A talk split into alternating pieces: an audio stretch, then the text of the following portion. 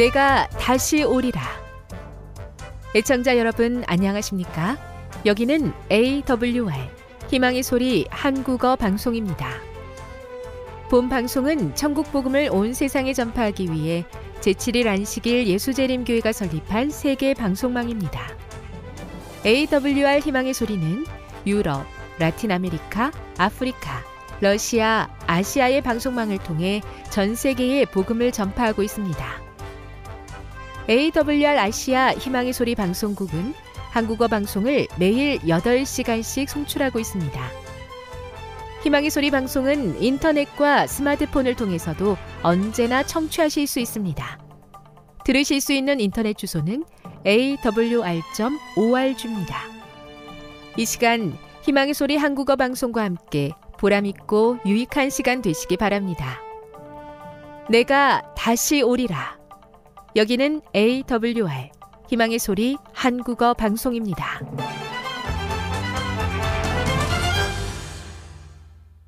주파수 안내입니다.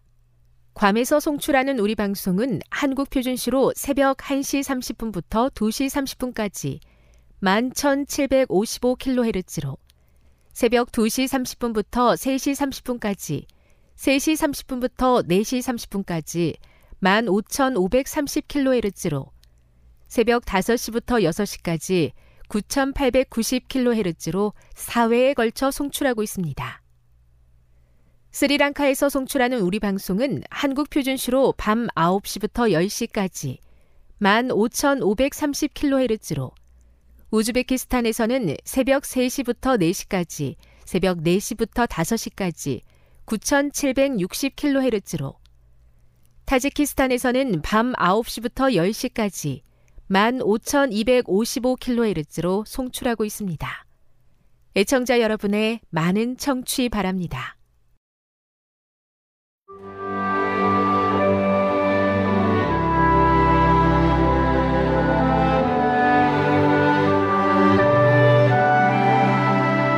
읽어주는 교과 둘째 날 11월 6일 월요일 예언적 기초 누가복음 24장 36에서 49절을 읽어보라. 어떤 일이 일어났으며 이것이 사도들에게 왜 그토록 전환기의 경험이었는가? 흥미롭게도 제자들도 처음에는 두려움 때문에 그 사실을 믿지 않았다. 예수님을 보고 난 후 그분이 참으로 살아 계신다는 확신을 얻은 후에도 너무 기뻐서 믿을 수가 없었다. 사실이라고 믿기에는 너무 좋은 것이 아닌가 하고 느낀 적이 있는가? 그것이 바로 제자들을 포함한 다락방에 있던 사람들의 경험이었다. 만약 예수님이 이 경험만 남기고 떠나셨다면 그들의 믿음은 지속되지 못했을 것이다. 시간이 지남에 따라 그 경험의 기억이 약해지고 잊혀지거나 심지어는 의문이 들기 시작할 수도 있다. 그래서 예수님은 제자들 앞에서 자신의 상처를 보여주시고 직접 생선을 드시는 것으로 끝내지 않으셨다. 대신 예수님은 그들에게 말씀을 보여주며 그리스도의 봉사와 사역에 대한 예언을 깨닫게 해주셨다. 즉, 제자들이 그분과 함께한 경험이 아무리 대단했더라도 예수님은 그들의 믿음이 하나님의 말씀에 근거하기를 원하셨다. 내가 너희와 함께 있을 때에 너희에게 말한 바 곧 모세의 율법과 선지자의 글과 시편에 나를 가리켜 기록된 모든 것이 이루어져야 하리라 한 말이 이것이라. 누가복음 24장 44절. 여기서도 우리는 전도와 선교에 대한 강력한 동기를 발견한다. 바로 하나님의 말씀이다. 예수님은 제자들의 경험을 확고히 하려고 당신의 죽음과 부활의 의미를 제자들이 이해해야 한다는 것을 알고 계셨다. 제자들의 세계관이 정치적인 지상 왕국이 아닌 죄에 대한 위대한 해결책과 죽음에 대한 그리스도의 승리로 전환되어야 했다. 복음은 이스라엘의 정치적 주권을 회복하는 것을 훨씬 뛰어넘는 의미를 가지고 있었다. 복음은 사탄에 대한 그리스도의 승리를 보여주고 언젠가 세상의 모든 악이 멸망하고 땅이 새롭게 창조되며 하나님이 당신의 백성과 함께 하실 것을 약속했다. 예수님은 제자들이 이러한 진리를 이해할 수 있도록 이에 그들의 마음을 열어 성경을 깨닫게 하셨고 제자들은 이 진리를 세상에 나누어야 했다. 예수님에 대한 우리의 경험은 그리스도의 초림과 재림에 이르는 역사와 사건을 가리키는 예언을 포함하여 하나님의 말씀의 토대 없이는 지속될 수 없다. 이런 진리를 확고하게 이해할 때 우리는 충만한 동기를 가지고 선교를 위해 준비될 것이다. 교훈입니다. 하나님을 경험하는 것은 견고한 말씀의 토대 없이는 지속될 수 없다. 진리를 밝히 이해할 때 우리는 선교를 위해 더 잘 준비될 것이다. 묵상. 마지막 때에 특별히 예언을 포함한 하나님의 말씀에 기초해야 하는 이유는 무엇이며 선교를 위해서 이것을 이해하는 것이 왜 그렇게 중요합니까? 적용. 예언의 말씀을 성실하게 연구해야 합니다. 여러분은 그리스도의 초림과 재림을 가리키는 예언을 얼마나 잘 연구하고 있습니까? 영감의 교훈입니다. 말씀만이 신앙의 기초. 그대들은 하나님의 말씀을 통해서 하나님의 확증을 받게 된다. 그대들은 하나님께서 그대들의 기도를 들으셨다는 것을 믿기 이전에 어떤 놀라운 감정의 변화가 있기까지 기다려서는 안 된다. 그대들의 신앙의 기초로서 확고한 무엇을 가져야만 한다. 주님의 말씀은 그대들이 의뢰할 수 있는 무한한 능력의 말씀이며 주님께서는 구하라 그러면 주실 것이요 라고 말씀하셨다. 가려 뽑은 기별 1권 328 우리에게 주신 분명한 예언의 기초와 사명을 인하여 감사합니다. 마지막 때에 중대한 사명을 감당하기에는 부족하고 연약한 종입니다. 말씀을 밝히 깨닫게 도와주시고 성령의 도움으로 이 시대의 갈 길을 분명히 걷도록 도와주옵소서.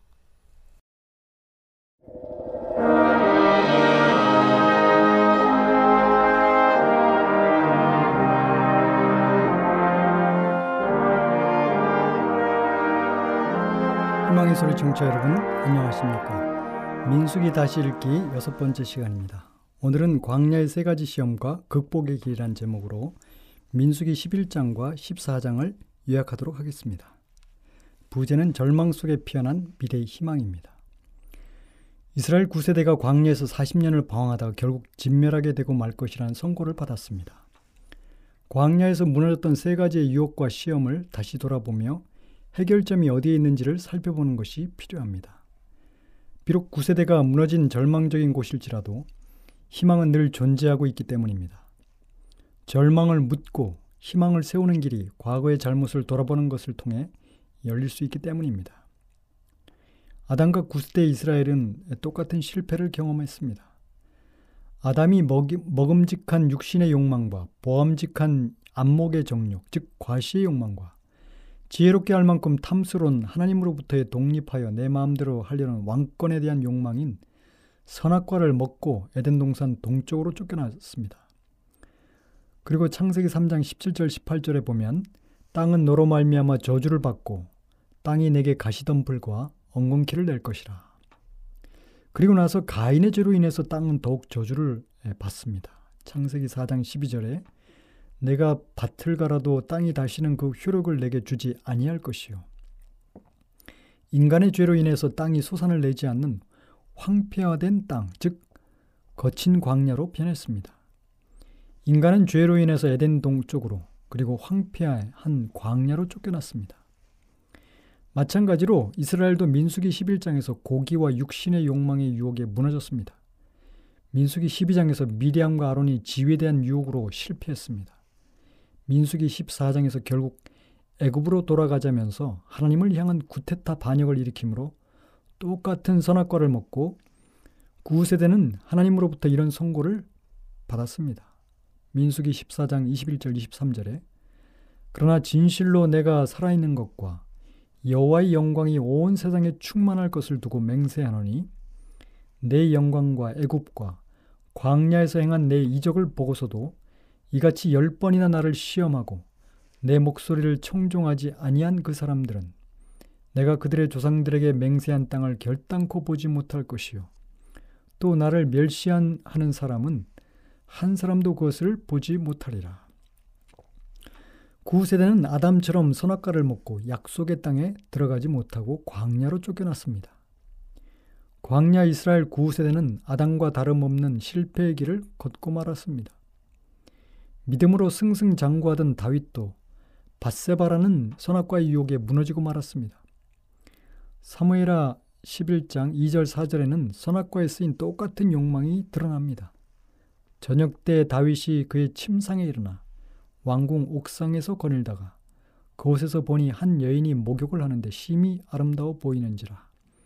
다윗이 사람을 보내 그 여인을 알아보게 하였더니 그가 아뢰되 그는 엘리암의 딸이요 햇사람 우리아의 아내 바세바가 아니니까 하니 다윗이 전령을 보내 그 여, 여자를 자기에게로 데려오게 하고 그 여자가 그 부정함을 깨끗하게 하였으므로 더불어 동침하매 여인을 보는 육신적인 욕망과 심히 아름답다는 안목의 정욕과 남의 아내인 줄을 알면서도 내려오라는 명령을 내림으로 하나님의 말씀을 거역하는 왕권의 유혹에 무너지는 다윗의 모습을 볼 수 있습니다.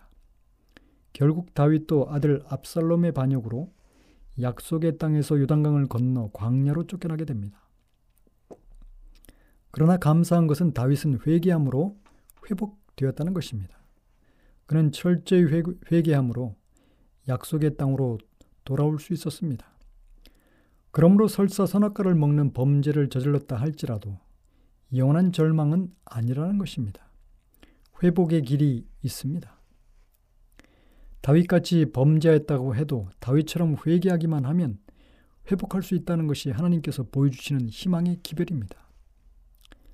그러므로 선악과의 유혹에 무너졌다 할지라도 극복할 수 있는 해결책이 있는 것입니다. 광야 구세대의 선악과의 유혹의 중심이 무엇인지를 살펴보면 해결의 길도 찾아볼 수 있을 것입니다. 먼저 행진을 멈추게 한 첫 번째 선악과의 유혹인 민수기 11장의 고기에 대한 욕망에서 이스라엘이 무슨 말로 불평했는지를 살펴보겠습니다. 민수기 11장 4절에는 이스라엘 자손이 자손도 다시 울며 이르되 누가 우리에게 고기를 주어 먹게 하랴. 그리고 두 번째 유혹이 유혹인 지위에 대한 욕망에서 민수기 12장 2절에 여호와께서 모세야만 말씀하셨느냐 우리와도 말씀하지 아니하셨느냐. 세 번째 유혹도 민수기 14장 4절에 보면 우리가 한 지휘관을 세우고 애굽으로 돌아가자 하매 여기 세 개의 유혹에서 공통적으로 쓰인 말은 무엇입니까? 바로 우리라는 말입니다. 즉 출애굽 9세대의 실패의 중심, 문제의 중심에는 우리라는 말이 있는 것입니다. 우리, 즉 인간인 내가 주인이 되어 내 욕망대로 하겠다는 것입니다. 하나님께서 9세대에게 선악과의 유혹을 극복하고 이길 해결책을 말씀을 통해서 주셨습니다. 먼저 민수기 11장 4절에 보면 누가 우리에게 고기를 주어 먹게 하랴는 육신의 욕망에 대한 해결책은 민수기 11장 29절 31절에 나옵니다. 모세가 그들에게 이르되 내가 나를 두고 시기하느냐? 여호와께서 그의 영을 그의 모든 백성에게 주사 다 선자가 되게 하시기를 원하노라.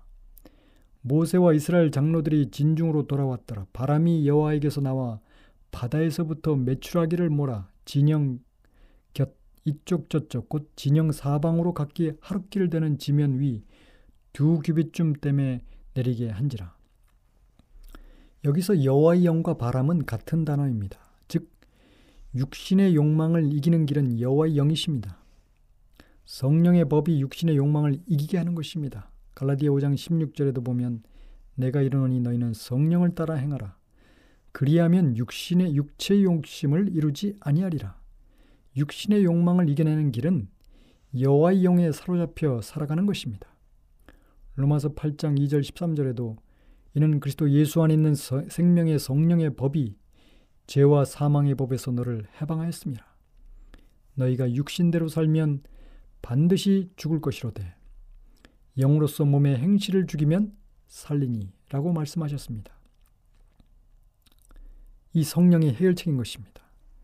그런데 이 성령은 구하는 자에게 주신다고 하셨습니다. 누가복음 11장 13절에 너희가 악할지라도 좋은 것을 자식에게 줄줄 줄 알거든 하물며 하늘 아버지께서 구하는 자에게 성령을 주시지 않겠느냐.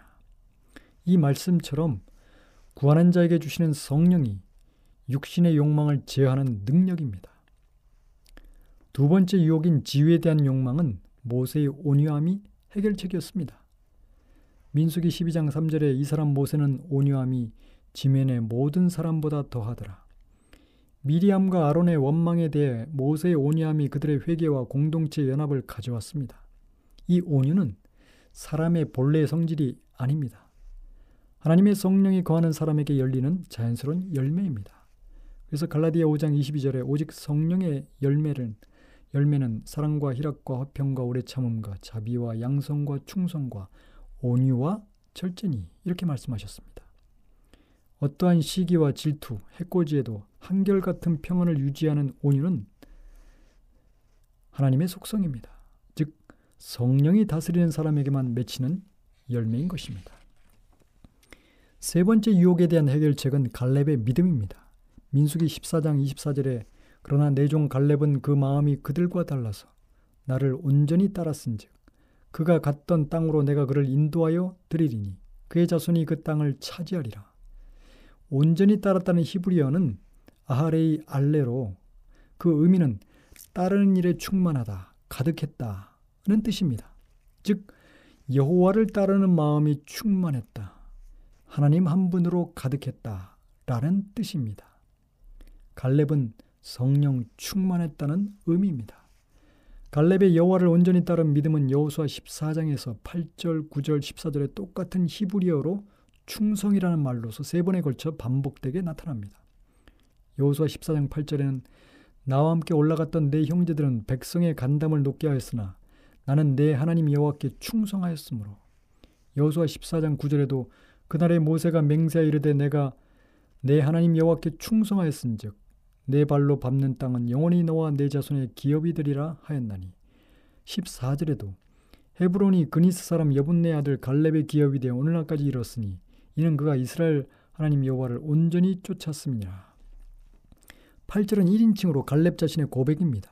9절은 2인칭으로 모세가 갈렙의 충성됨을 인정하는 것입니다. 14절은 3인칭으로 모든 사람이 갈렙의 충성됨을 인정하고 있습니다. 즉 갈렙은 가나안을 정탐하던 젊은 시절부터 여호수아 14장 85세의 나이까지도 한결같이 여호와를 온전히 쫓은 성령 충만한 사람입니다. 그래서 85세의 나이에도 이런 고백을 할 수 있었습니다. 여호수아 14장 12절에 그날에 여호와께서 말씀하신 이 산지를 지금 내게 주소서. 당신도 그날에 들으셨거니와 그곳에는 안악 사람이 있고 그 성읍은 크고 견고할지라도 여호와께서 나와 함께 하시면 내가 여호와께서 말씀하신 대로 그들을 쫓아내리이다. 15절엔 헤브론의 옛 이름은 기럇 아르바라. 아르바는 아낙 사람 중에서 가장 큰 사람이었더라. 선악과의 세 번째 유혹에 대한 해결책도 성령 충만입니다. 9세대 선악과 유혹의 문제주의 중심은 우리, 즉 인간이었습니다. 이 유혹의 해결책은 여호와의 영입니다. 여호와의 영만이 선악과의 유혹을 극복할 수 있는 해결책입니다.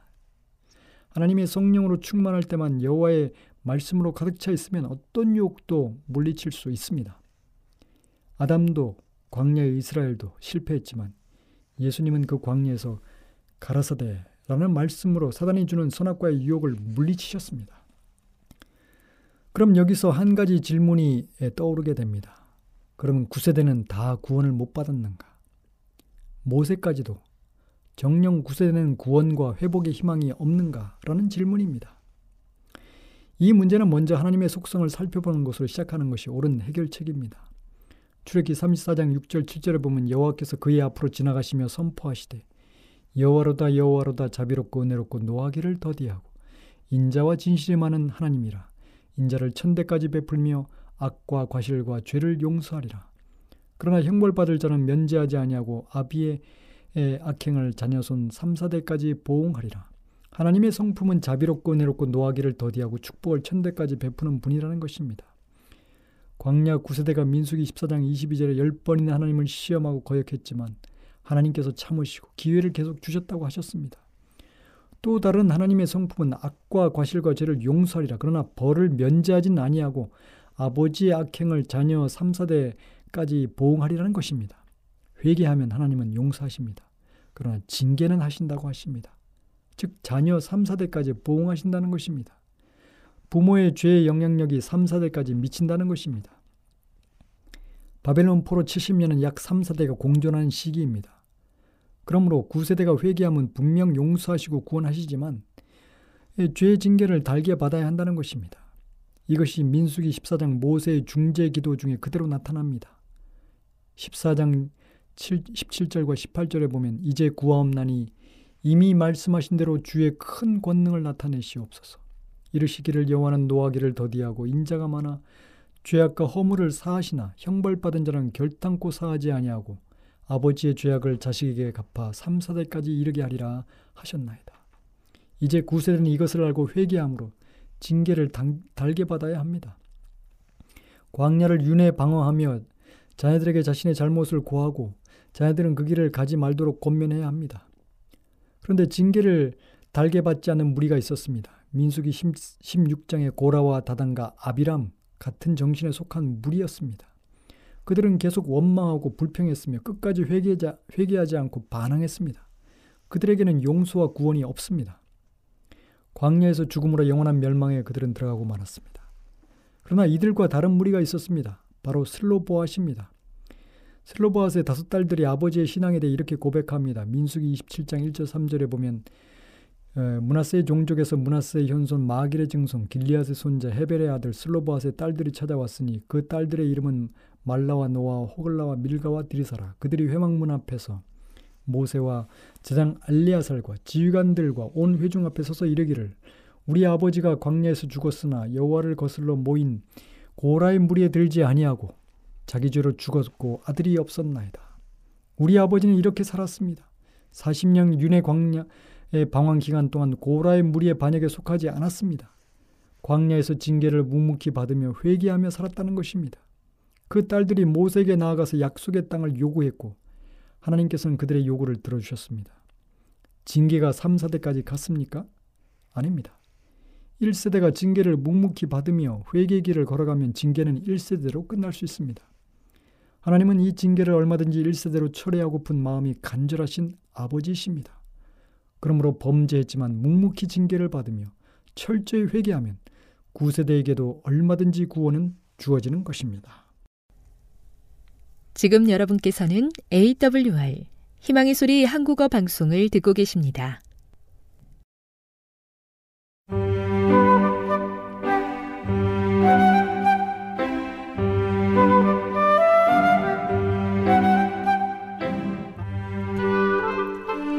늘 주님이 함께하여 주심에 감사하는 마음으로 이 시간 건강한 생활의 지혜 준비했습니다. 오늘은 사업의 원리에 대해서 알아보도록 하겠습니다. 하나님의 말씀은 한 계층의 사람들이 다른 계층의 사람들을 억압하고 힘들게 함으로써 부를 쌓는 정책을 인정하지 않습니다. 너는 객이나 고아의 송사를 억울하게 말며 과부의 옷을 전집하지 말라. 무릇 내 이웃에게 구워줄 때에 내가 그 집에 들어가서 전진물을 취하지 말고 너는 밖에 섰고 내게 꾸는 자가 전진물을 가지고 나와서 내게 줄 것이며 그가 가난한 자여든 너는 그의 전진물을 가지고 자지 말고 내가 만일 이웃의 옷을 전당 잡거든 해가 지기 전에 그에게 돌려보내라. 그 몸을 가릴 것이 이뿐이라. 그가 무엇을 입고 자겠느냐? 그가 내게 부르짖으면 내가 들으리니 나는 자비한 자임이라. 내 이웃에게 팔든지 내 이웃의 손에서 사거든 너희는 서로 속이지 말라. 너는 재판에든지 도량형에든지 불의를 행치 말고 너는 주머니에 갖지 않은 저울추 곧 큰 것과 작은 것을 넣지 말 것이며 내 집에 갖지 않은 돼 곧 큰 것과 작은 것을 두지 말 것이요 공평한 저울과 공평한 추와 공평한 에바와 공평한 흰을 사용하라.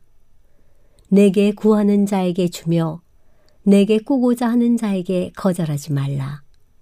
악인은 꾸고 갚지 아니하나 의인은 은혜를 베풀고 주는도다.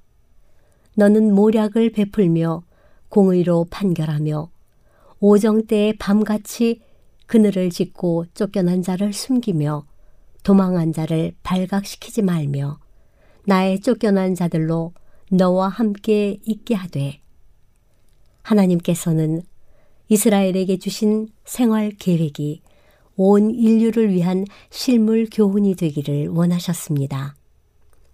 만일 그 원칙들이 오늘날 실천되었다면 이 세상은 얼마나 다른 장소로 바뀌었겠습니까? 광활한 천연계의 영역 안에는 고통당하는 사람들과 궁핍한 사람들을 위해 집을 마련해 줄 장소가 아직도 남아 있습니다. 천연계의 품속에는 그들에게 식물을 공급해 주기에 충분한 자원들이 있습니다. 땅속 깊은 곳에는 천연계의 보화를 캐낼 용기와 의지와 인내력을 가진 모든 사람을 위한 축복들이 숨겨져 있습니다. 하나님께서 에덴 동산에서 인류에게 정해주신 직업인 토지 경작은 수많은 사람이 재산을 얻을 수 있는 기회가 되는 현장을 제공합니다. 여호와를 의뢰하여 선을 행하라. 땅에 거하여 그의 성실로 식물을 삼을지어다. 흙을 상대로 일하고 있어야 할 수많은 사람이 적은 돈을 벌기 위한 기회를 노리기 위해 도시로 몰려들고 있습니다. 많은 경우 이 적은 돈은 양식을 위해 사용되지 않고 몸과 마음을 파괴하는 것을 얻기 위해 술집의 금고로 들어갑니다. 많은 사람이 노동을 고된 것으로 여기기 때문에 그들은 정직하게 노력하기보다는 술책을 써서 생계를 유지하고자 합니다. 일하지 않고 생계를 꾸려가고자 하는 욕망은 걷잡을 수 없는 불행과 부도덕과 범죄에 대하여 문을 엽니다. 대도시에는 말 못하는 짐승이 받는 대접보다도 못한 보호와 동정을 받는 무리들이 있습니다. 형편없는 셋집에 함께 몰려 사는 가족들을 생각해 보십시오. 그런 거처들의 대부분은 습기와 더러운 오물로 악취가 나는 어두운 지하실입니다. 이처럼 참혹한 장소에서 어린아이들이 태어나고 성장하고 죽습니다. 그들은 하나님께서 감정을 순화시켜주기 위해 창조하신 천연계의 사물에 나타나는 아름다움을 전혀 보지 못합니다. 누더기를 걸치고 거의 굶주린 채로 그들은 부도덕과 타락 속에서 살아가며 그들을 두르고 있는 불행과 죄에 의하여 품성을 꼴짓습니다. 어린아이들은 다만 불경하게 나타나는 하나님의 이름을 들을 뿐입니다. 더러운 말과 저주와 욕설이 그들의 귀를 채우고 있습니다. 술과 담배 냄새, 메스꺼운 악취, 도덕적 타락 등은 그들의 지각을 왜곡시킵니다. 그리하여 수많은 사람은 범법자, 곧 자기들의 불행과 타락 속에 방치하는 사회의 원수가 되는 훈련을 받습니다. 도시의 빈민가에 사는 가난한 사람들이 모두 이런 계층에 속하는 것은 아닙니다. 하나님을 두려워하는 남녀들이 질병과 불행 때문에 때로는 동료를 수탈하여 사는 사람들의 부정직한 계략 때문에 가난의 밑바닥까지 내려가 있습니다. 정직하고 품성이 좋은 많은 사람이 직업 훈련의 부족 때문에 가난하게 됩니다. 무지 때문에 그들은 인생의 난관과 싸우기에 부적합합니다. 그들은 도시로 오는데 직업은 발견할 수 없습니다. 부도덕한 광경과 소리에 둘러싸여 무서운 시험에 굴복합니다. 부도덕하고 타락한 사람들과 무리를 짓고 때로 그들과 같은 부류가 될 경우 그 깊은 수렁에서 빠져나와 생존하려면 한정된 자신의 능력을 뛰어넘는 초인적인 투쟁을 해야 합니다. 많은 사람은 성실함을 잃지 않고 죄를 짓기보다는 차라리 고난받는 길을 택합니다. 특별히 그런 사람들은 도움과 동정과 격려가 필요합니다. 현재 도시에 몰려 있는 가난한 사람들이 시골에 정착할 수 있었더라면 생계 유지는 물론 생소하기만 한 건강과 행복도 찾았을 것입니다. 고된 일, 적은 임금, 어려운 경제 사정, 잦은 역경과 궁핍 등이 그들의 운명이 되고 있습니다. 그러나 악에 대한 유혹, 환란과 범죄, 불행과 불결 등이 있는 도시를 떠나 시골의 정적과 평화와 순수함을 찾아간다면 그들에게 얼마나 큰 복이 될 것입니까? 발 들여 놓을 작은 잔디밭 하나 없고 해를 거듭하며 불결한 마당과 좁은 골목, 벽돌 담과 포장된 도로, 먼지와 연기로 뒤덮인 하늘을 쳐다보면서 도시에서 살아가는 많은 사람이 푸른 들, 수목과 언덕과 개울, 맑은 하늘과 신선하고 깨끗한 공기가 있는 농촌 지역으로 옮겨간다면 그곳이 천국처럼 보일 것입니다. 그들은 사람들과 접촉하고 사람들에 의존하던 것에서 크게 벗어나 세상의 부패한 처세술과 관습과 흥분에서 격리되어 천연계의 중심부에 더 가까이 이르게 될 것입니다. 하나님의 임재는 그들에게 더욱 실제적인 것이 될 것입니다. 많은 사람이 하나님께 의존하는 교훈을 배우게 될 것입니다. 그들은 천연계를 통하여 마음속에 말씀하시는 예수님의 평안과 사랑의 음성을 듣게 될 것이며 마음과 영혼과 몸은 치유와 생명을 주는 능력에 반응할 것입니다. 지금까지 건강한 생활의 지혜였습니다.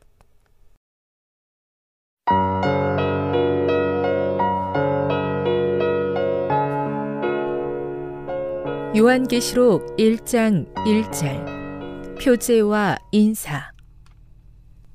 예수 그리스도의 계시라.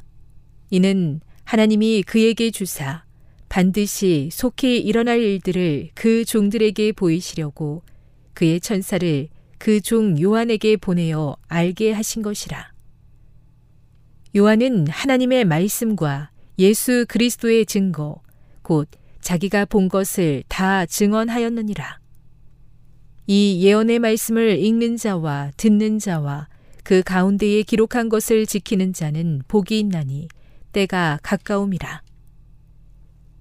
요한은 아시아에 있는 일곱 교회에 편지하노니 이제도 계시고 전에도 계셨고 장차 오시리와 그의 보좌 앞에 있는 일곱 영과 또 충성된 증인으로 죽은 자들 가운데서 먼저 나시고 땅의 임금들의 머리가 되신 예수 그리스도로 말미암아 은혜와 평강이 너희에게 있기를 원하노라. 우리를 사랑하사 그의 피로 우리 죄에서 우리를 해방하시고 그의 아버지 하나님을 위하여 우리를 나라와 제사장으로 삼으신 그에게 영광과 능력이 세세토록 있기를 원하노라. 아멘. 볼지어다. 그가 구름을 타고 오시리라. 각 사람의 눈이 그를 보겠고 그를 찌른 자들도 볼 것이요 땅에 있는 모든 족속이 그로 말미암아 애곡하리니 그러하리라. 아멘. 주 하나님이 이르시되 나는 알파와 오메가라. 이제도 있고 전에도 있었고 장차 올 자요 전능한 자라 하시더라. 그리스도의 명령. 나 요한은 너희 형제요 예수의 환란과 나라와 참음에 동참하는 자라.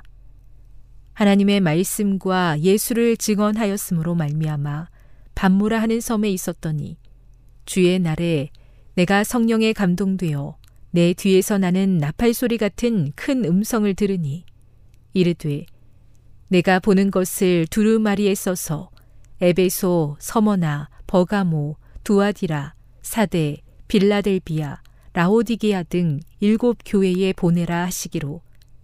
몸을 돌이켜 나에게 말한 음성을 알아보려고 돌이킬 때에 일곱 금 촛대를 보았는데 촛대 사이에 인자 같은 이가 발에 끌리는 옷을 입고 가슴에 금띠를 띠고 그의 머리와 털의 희기가 흰 양털 같고 눈 같으며 그의 눈은 불꽃 같고 그의 발은 풀무불에 단련한 빛난 주석 같고 그의 음성은 많은 물소리와 같으며 그의 오른손에 일곱 별이 있고 그의 입에서 좌우에 날선 검이 나오고 그 얼굴은 해가 힘있게 비치는 것 같더라.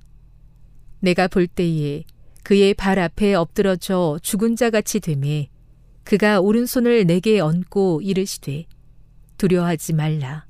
나는 처음이요 마지막이니 곧 살아있는 자라. 내가 전에 죽었었노라. 볼지어다. 이제 세세토록 살아있어 사망과 음부의 열쇠를 가졌노니. 그러므로 내가 본 것과 지금 있는 일과 장차 될 일을 기록하라. 내가 본 것은 내 오른손의 일곱 별의 비밀과 또 일곱 금촛대라. 일곱 별은 일곱 교회의 사자요. 일곱 촛대는 일곱 교회니라. 요한계시록 2장 1절 에베소 교회에 보내는 말씀 에베소 교회의 사자에게 편지하라.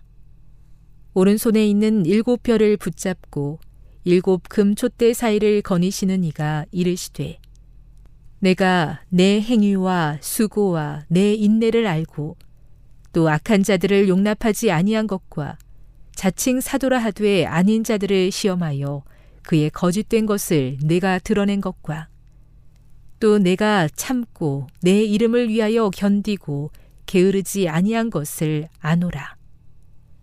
그러나 너를 책망할 것이 있나니 너의 처음 사랑을 버렸느니라. 그러므로 어디서 떨어졌는지를 생각하고 회개하여 처음 행위를 가지라. 만일 그리하지 아니하고 회개하지 아니하면 내가 내게 가서 내 촛대를 그 자리에서 옮기리라.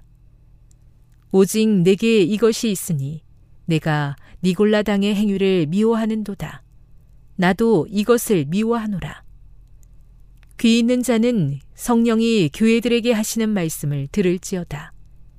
이기는 그에게는 내가 하나님의 낙원에 있는 생명나무의 열매를 주어 먹게 하리라. 서머나 교회에 보내는 말씀. 서머나 교회의 사자에게 편지하라. 처음이며 마지막이요 죽었다가 살아나신 이가 이르시되 내가 내 환란과 궁핍을 알거니와 실상은 내가 부요한 자니라. 자칭 유대인이라 하는 자들의 비방도 알거니와 실상은 유대인이 아니요 사탄의 회당이라. 너는 장차 받을 고난을 두려워하지 말라. 볼지어다. 마귀가 장차 너희 가운데에서 몇 사람을 옥에 던져 시험을 받게 하리니 너희가 10일 동안 환란을 받으리라. 내가 죽도록 충성하라. 그리하면 내가 생명의 관을 네게 주리라. 귀 있는 자는 성령이 교회들에게 하시는 말씀을 들을지어다. 이기는 자는 둘째 사망의 해를 받지 아니하리라. 버가모 교회에 보내는 말씀. 버가모 교회의 사자에게 편지하라. 좌우에 날선 검을 가지신 이가 이르시되 내가 어디에 사는지를 내가 아노니 거기는 사탄의 권좌가 있는 데라. 네가 내 이름을 굳게 잡아서 내 충성된 증인 안디바가 너희 가운데 곧 사탄이 사는 곳에서 죽임을 당할 때에도 나를 믿는 믿음을 저버리지 아니하였도다. 그러나 내게 두어 가지 책망할 것이 있나니 거기 내게 발람의 교훈을 지키는 자들이 있도다. 발람이 발락을 가르쳐 이스라엘 자손 앞에 걸림돌을 놓아 우상의 재물을 먹게 하였고 또 행음하게 하였느니라. 이와 같이 내게도 니골라 당의 교훈을 지키는 자들이 있도다. 그러므로 회개하라. 그리하지 아니하면 내가 내게 속히 가서 내 입의 검으로 그들과 싸우리라. 귀 있는 자는 성령이 교회들에게 하시는 말씀을 들을지어다. 이기는 그에게는 내가 감추었던 만나를 주고 또 흰 돌을 줄 터인데 그 돌 위에 새 이름을 기록한 것이 있나니 받는 자 밖에는 그 이름을 알 사람이 없느니라. 두아디라 교회에 보내는 말씀. 두아디라 교회의 사자에게 편지하라. 그 눈이 불꽃 같고 그 발이 빛난 주석과 같은 하나님의 아들이 이르시되 내가 네 사업과 사랑과 믿음과 섬김과 인내를 아노니 내 나중 행위가 처음 것보다 많도다. 그러나 내게 책망할 일이 있노라. 자칭 선지자라 하는 여자 이세벨을 내가 용납함이니 그가 내 종들을 가르쳐 꿰어 행음하게 하고 우상의 재물을 먹게 하는도다. 또 내가 그에게 회개할 기회를 주었으되 자기의 음행을 회개하고자 하지 아니하는도다. 볼지어다. 내가 그를 침상에 던질 터이요. 또 그와 더불어 가늠하는 자들도 만일 그의 행위를 회개하지 아니하면 큰 환란 가운데에 던지고 또 내가 사망으로 그의 자녀를 죽이리니 모든 교회가 나는 사람의 뜻과 마음을 살피는 자인 줄 알지라. 내가 너희 각 사람의 행위대로 갚아주리라. 두아디라에 남아 있어 이 교훈을 받지 아니하고 소위 사탄의 깊은 곳을 알지 못하는 너희에게 말하노니 다른 짐으로 너희에게 지울 것은 없노라. 다만 너희에게 있는 것을 내가 올 때까지 굳게 잡으라. 이기는 자와 끝까지 내 일을 지키는 그에게 만국을 다스리는 권세를 주리니 그가 철장을 가지고 그들을 다스려 질그릇 깨뜨리는 것과 같이 하리라. 나도 내 아버지께 받은 것이 그러하니라. 내가 또 그에게 새벽 별을 주리라. 귀 있는 자는 성령이 교회들에게 하시는 말씀을 들을지어다.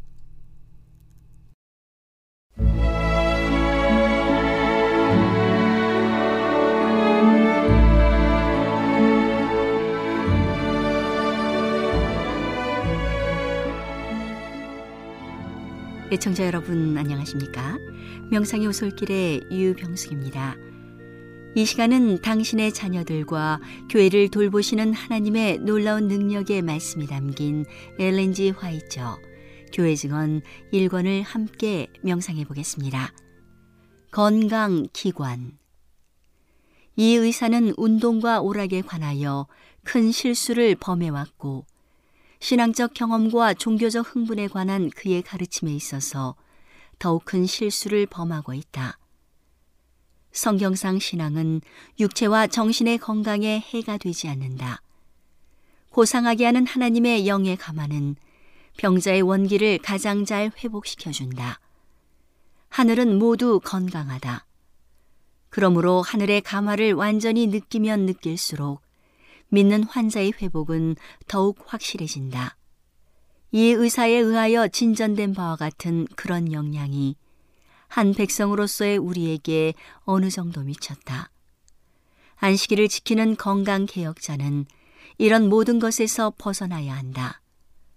모든 진실하고 참된 개혁은 우리를 하나님과 하늘로 더욱 가까이 접근하게 해주고 예수님 곁으로 더욱 가까이 가게 해주고 영적 사물에 대한 우리의 지식을 더욱 증가시켜 주고 우리들에게 그리스도인의 경험의 거룩함이 깊어지게 해줄 것이다. 성경이 가르치지 않은 금식을 스스로 하거나 하나님께서 결코 요구하지 않으신 기도를 드리고 휴식과 수면을 박탈하는 마음의 균형을 잃은 사람들이 있는 것이 사실이다. 그런 사람은 그들의 자발적인 의의 행동으로 형통하거나 지탱되지 않는다. 그들은 그리스도로부터 나오지 않고 자기 자신에게서 나온 바리새인적 신앙을 가지고 있다. 그들은 모든 죄인이 십자가에 달리시고 부활하시고 높임을 받으신 구주의 공로를 마땅히 의지해야 하는 그대로 의지하는 대신에 구원을 얻기 위하여 그들의 선한 행실을 의지하고 그들의 공로에 의하여 하늘을 얻고자 헛되이 희망한다. 이런 사람은 거의 분명히 병들게 된다. 그러나 그리스도와 참된 경건은 육체의 건강이 되고 심령의 힘이 된다. 환자는 자신을 낮게 평가하게 만들고 그들의 생애가 쓸모없다고 생각하게 해주는 단순한 놀이에 마음을 빼앗기는 대신에 무엇인가를 해야 한다. 의지력을 일깨우라. 의지력이 일깨워지고 올바르게 지도되면 신경을 안정시키는 강력한 일이 이루어지기 때문이다. 환자가 일을 하게 되면 훨씬 더 행복해지고 그들의 회복은 훨씬 더 용이해진다. 나는 나의 남편과 F자매에게 지금껏 주어진 가장 큰 저주는 그들이 건강을 회복하기 위하여 무활동의 상태에 머물러 있어야 한다는 가르침을 어떤 곳에서 받은 것임을 보았다. 두 사람의 상상력은 병들었다. 그리하여 그들의 무활동은 운동하는 것이 건강과 생명에 위험하며 특별히 그렇게 하므로 그들이 피곤해진다면 위험하다는 생각과 느낌을 갖게 했다. 신체 조직의 기계는 좀처럼 작동하지 않기 때문에 그 탄력과 힘을 잃어버렸다. 그러므로 그것들을 움직일 때 관절들은 뻣뻣해지고 근육은 무력해져서 움직일 때마다 큰 힘이 들고 물론 고통을 야기하게 되었다. 그러나 느낌이나 불쾌한 증상에 개의치 않고 무활동의 경향을 꾸준히 저항하였을 것 같으면 이와 같은 피곤 자체가 그들에게 하나의 축복임이 입증되었을 것이다. 나는 F자매가 가족과 함께 지내면서 그녀에게 주어진 책임을 느끼는 것이 그녀에게 훨씬 더 좋을 것임을 보았다. 그렇게 되면 그녀의 휴지 상태의 정력이 생기를 얻을 것이다. 나는 어떤 곳에 있는 이 귀한 가정의 분리 상태가 자녀의 교육과 훈육에 불리한 일임을 보았다. 그 자녀는 스스로의 유익을 위하여 가정 활동에서 책임을 지는 법을 배워야 하고 생애에서 그들에게 주어진 어떤 의무감을 느껴야 한다. 자녀의 교육과 훈육에 몰두하고 있는 어머니는 하나님께서 그에게 맡겨주신 바로 그 일을 하고 있으며 하나님께서는 그 일 때문에 그 어머니의 회복을 위하여 드려진 기도에 자비로서 응답하셨다. 그러므로 그 어머니가 피곤한 노동을 피해야 하지만 그녀는 무엇보다 무활동의 생애를 피해야 한다. 뉴욕주 로체스터에서 이상이 주어졌을 때 나는 이 부모와 자녀가 스스로의 힘으로 가정을 형성하는 것이 훨씬 더 좋은 일임을 보았다. 자녀는 각각 가정 활동의 한 부분을 담당하여 다른 방법으로는 도저히 받을 수 없는 귀중한 교육을 받아야 한다. 심부름꾼과 가정부로 둘러싸인 어떤 곳에서와 그 외의 지역에서의 생활은 어머니와 자녀에게 가장 큰 손해를 줄 수 있다. 예수님께서는 F자매가 그분 안에서 안식을 발견하도록 초청하시며 하늘의 사물을 생각함으로 그녀의 마음이 건전한 상태가 되어 그녀의 어린 양떼를 주님의 교양과 훈계로 양육하기 위하여 열렬히 간구하기를 바라신다. 이런 방법으로 그녀는 자신이 너무도 크게 남편의 주의와 염려와 동정의 대상이 될 수밖에 없다는 생각을 남편에게서 제거해 주므로 그를 가장 잘 도와줄 수 있다.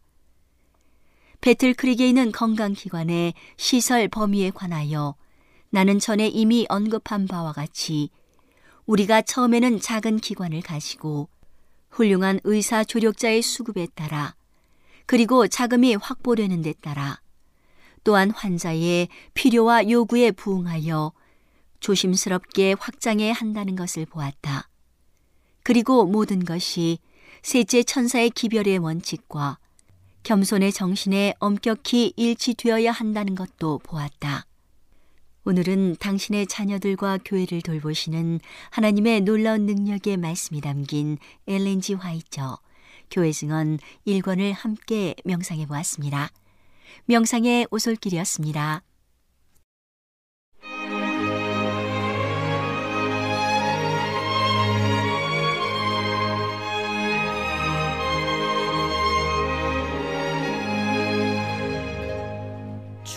지난 밤 내 꿈에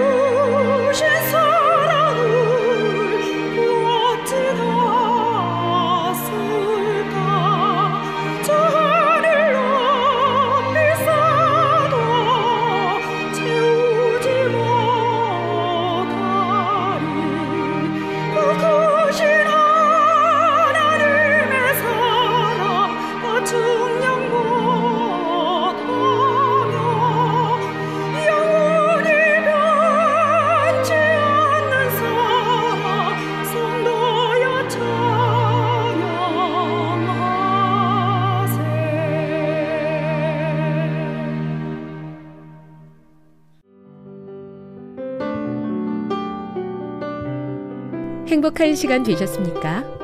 지금까지 여러분께서는 AWR 희망의 소리 한국어 방송을 청취하셨습니다.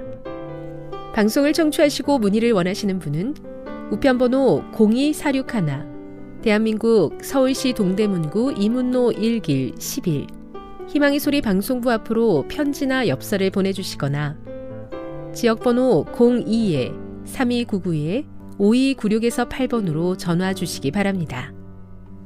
지금까지 함께 해주신 애청자 여러분들께 감사드립니다. 애청자 여러분, 다음 이 시간까지 하나님 안에서 늘 평안하십시오. 감사합니다. 내가 다시 오리라. 여기는 AWR 희망의 소리 한국어 방송입니다.